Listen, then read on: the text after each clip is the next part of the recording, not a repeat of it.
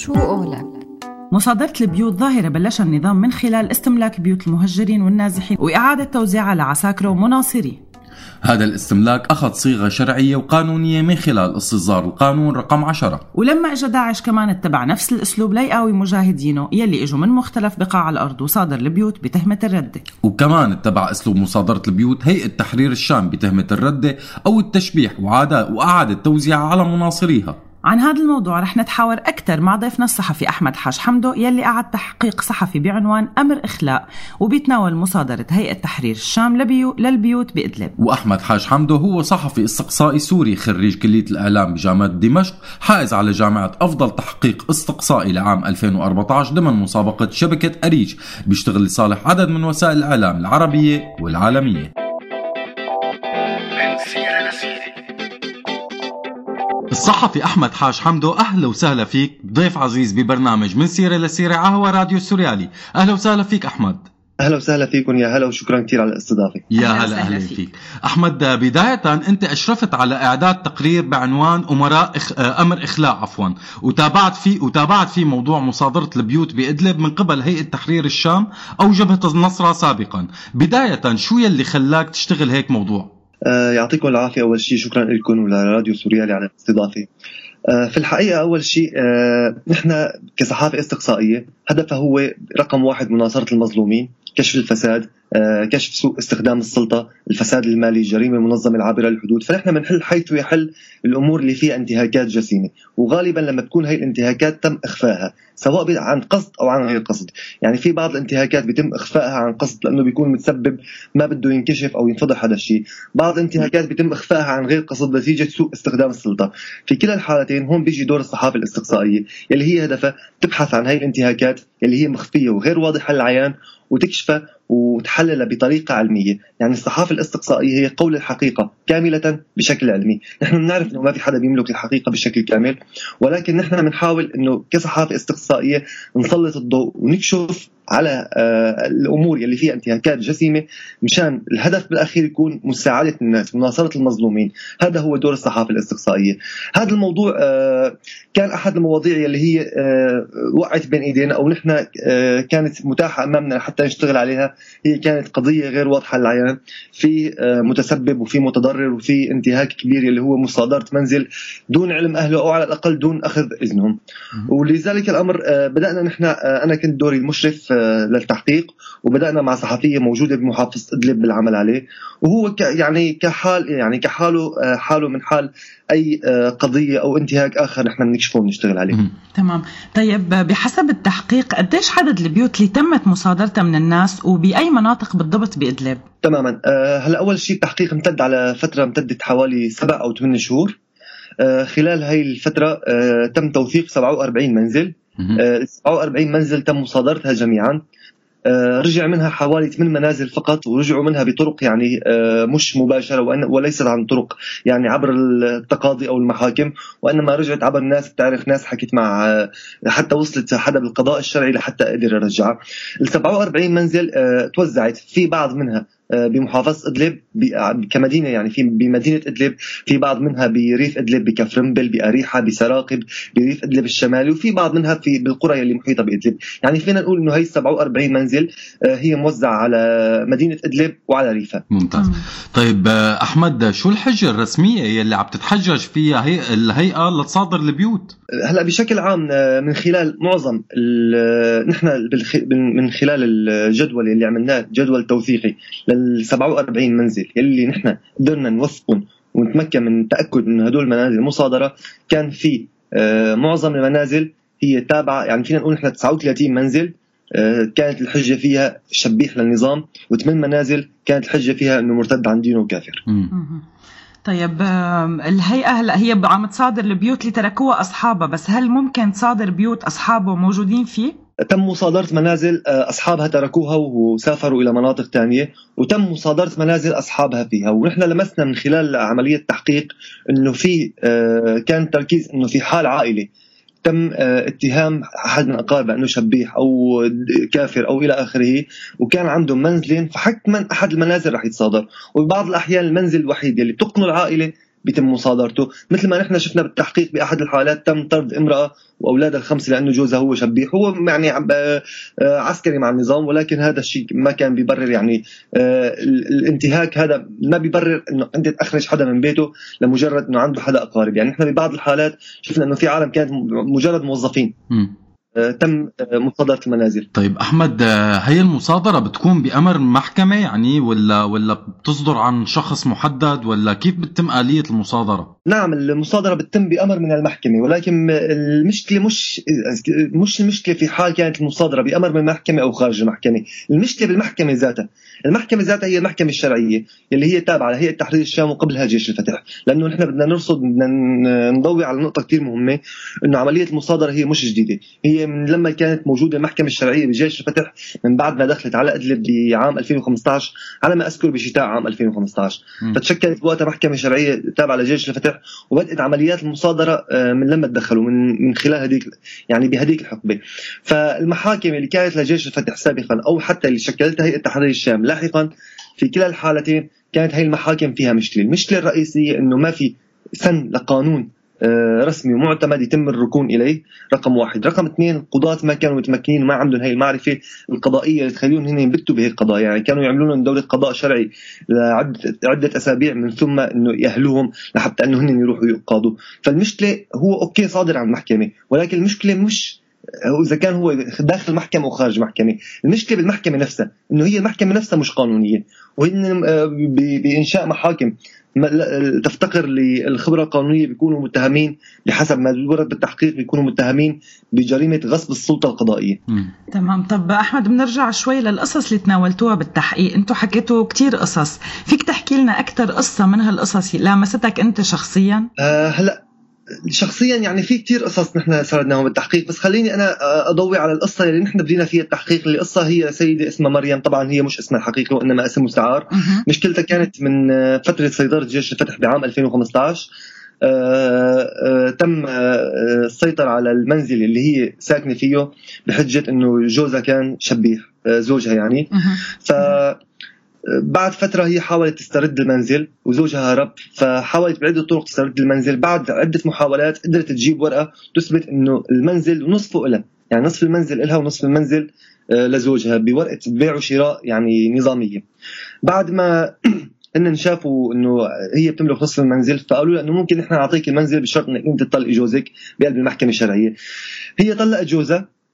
وبعد ما طلق الزوجة آه، القاضي اللي موجود بالمحكمة بمحكمة جيش الفتح آه، أمر بأرسل آه، مثل استدعاء أو برقية للعائلة اللي قاطنة بالمنزل أنه اخرجوا وغادروا المنزل ورجعوا لها. ولكن العائلة اللي كانت مقيمة بالمنزل ما أعطت قرار القاضي أي وزن وما طلعت من المنزل وخسرت المرأة إنه هي طلقت زوجها وكمان خسرت البيت. الله يعين العالم. عن جد الواحد ما بيعرف شو بده يحكي.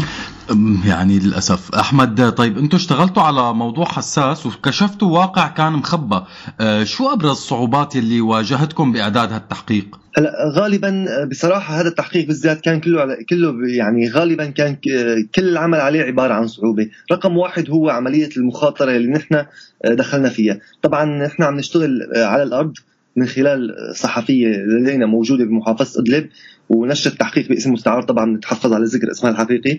كان أي خطوة أو أي شيء آه، أي خطوة تخطية بعملية توثيق هي عبارة عن مخاطرة كبيرة لأنه في حال تم كشفها كانت مشكلة كثير كبيرة. ونحن عندنا معايير كثير صارمة فيما يخص السلامه المهنيه والسلامه الجسديه للصحفيه اللي بيشتغل معنا. هي رقم واحد. رقم اثنين آه، نحن في آه، الموضوع بحد ذاته كان هو صعب على الإثبات. نحن كصحافة استقصائية ما بنقدر نستند لقصص أو نركن لمقابلات الناس وننتهي. نحن ما بنقدر نقول إنه المنزل الفلاني صودر لحتى نجيب الورقة اللي تثبت إنه هو صودر إذا أنتم قرأتوا التحقيق بتلاحظوا إنه في القصة كان مرفق معها الوثيقة اللي تثبت إنه تمت المصادرة بالفعل. يعني نحن بنشتغل بالتوثيق المهني الحقيقي اللي هو مبني على الوثائق بحيث لا يمكن دحضه. وهو لا غبار عليه اطلاقا. لذلك الأمر عملية التوثيق هي لحتى أنت تحصل على الوثائق وتجيب قصص موثقة ونظامية 100% وهي القصص يعني لا غبار عليها وما في أي مجال للتشكيك فيها وهي معايير منهجية توثيق التحقيقات الاستقصائيه هذا أمر متعب. فما بالك لما بيكون هذا الأمر هو ببيئه آه، شرسة أو بيئة معادية خلينا نقول وممكن آه، يكون فيها خطر على الصحفي وحتى الناس بحد ذاتهم ممكن يكون في خطر على المصادر اللي نحن قابلناها. وهذا الأمر كان بشكل تحدي كثير كبير وبشكل علينا حتى نحن نكون كثير دقيقين بكل آه، حرف عم نكتبه بكل معطى عم نحطه بقلب التحقيق.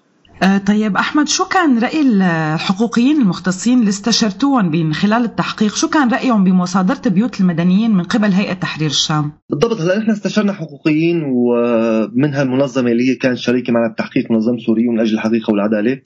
أول شغلة هو مش رأي وإنما هو قانون صارم. يعني إحنا عندنا مثلا القاعدة رقم 50 من القانون الدولي الانساني العرفي بتقول إنه يحظر تدمير ممتلكات الخصم أو الاستيلاء عليها إلا في الحالات التي تستلزمها الضرورة العسكرية القهرية. وهي المادة القانونية طبعا تنطبق على النزاعات غير دولية كالنزاع السوري وعلى أفراد وتنطبق كمان على أفراد وعلى جماعات آه، غير تابعة للدولة مثل هيئة تحرير الشام أو جيش الفتح. طبعا هذا الشيء آه، من أحد يعني أحد الردود القانونية اللي هي مش رأي آه، بقدر ما هي مستندة إلى قاعدة قانونية واضحة وصارمة تحظر هذا الشيء. إضافة لهيك آسف. آه، إضافة لهيك نحن عم نواجه بهذا الأمر إنه في استيلاء على منزل. وهذا الاستيلاء عم يتم بدون آه، الحكم بدون يعني بدون محكمة آه، بدون محكمة بدنا نقول محكمة نزيهة أو محكمة مطابقة لمعايير التقاضي. في بهيك حالة أول شيء إنشاء المحكمة مثل ما قلنا هو إنشاء محكمة بديلة غير مهنية هو جريمة تعتبر جريمة غصب السلطة القضائية. آه، إضافة لهيك أنه القضاة اللي فيها موجودين غير مدربين وغير مؤهلين لحتى هن يبتوا آه، بهذا البيت يقولوا إنه هذا البيت ممكن صادره أو هذا البيت ما ممكن صادره. عندك إضافة لهيك آه، حتى نحن لو كان هن عم يستندوا لقاعدة بيقولوا ان هذا مثلا مالك المنزل يلي بيملكه فلان شبيح. طبعا فلان يلي مالك المنزل هو أكيد مش موجود بالمنطقة. ممكن يكون موجود عائلته. ممكن يكون موجود أمه أو أبوه. ممكن يكون موجود أطفال صغار وعائلته. حتى لولا هيك هذا الشيء ما لازم يرتبط لأنه الملكية هي أمر آه، مصان آه، يعني الملكية الفردية هي أمر مصان بالدستور. إضافة لهيك لا يجوز المصادرة. أو الانتفاع بالمال العام بالمال الخاص عفوا أو بالملكيه الخاصه إلا للنفع العام يعني في حال كان النفع عام من هذه المصادرة وبمقابل تعويض مادي للشخص اللي نحن استولينا له على منزله وبخلاف ذلك فهذا آه، بشكل انتهاك آه، صارح صريح للقانون.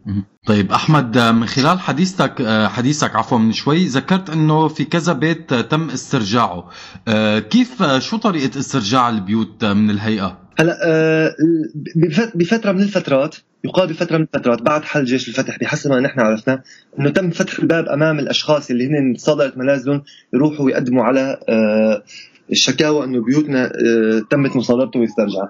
عملية الاسترجاع بصراحة لا بحسب ما نحن شفنا إنه هي ما ما بترتكز لقاعدة واضحة أو محددة، ترتكز بشكل رئيسي بإنه ممكن يمشي الحال ممكن ما يمشي، وغالبا بتتم في حال كان في مثلا حدا من الأشخاص عنده معرفة بيوصل بالمحكمه الشرعية أو بالقيادات للهيئة أو سابقا جيش الفتح فكان بهي الحالة كان يقدر إنه هو يسترجع بيته وبخلاف ذلك ما بيقدر يسترجعه. وهذا علما صار آه، له علاقة بيرتبط بنوع من المعارف ما عاد هو بشكل مباشر يرتبط بأنه هو آه، سياق قانوني أو إطار قانوني تستخدمه قواعد محددة لحتى تقدر تاخذ البيت.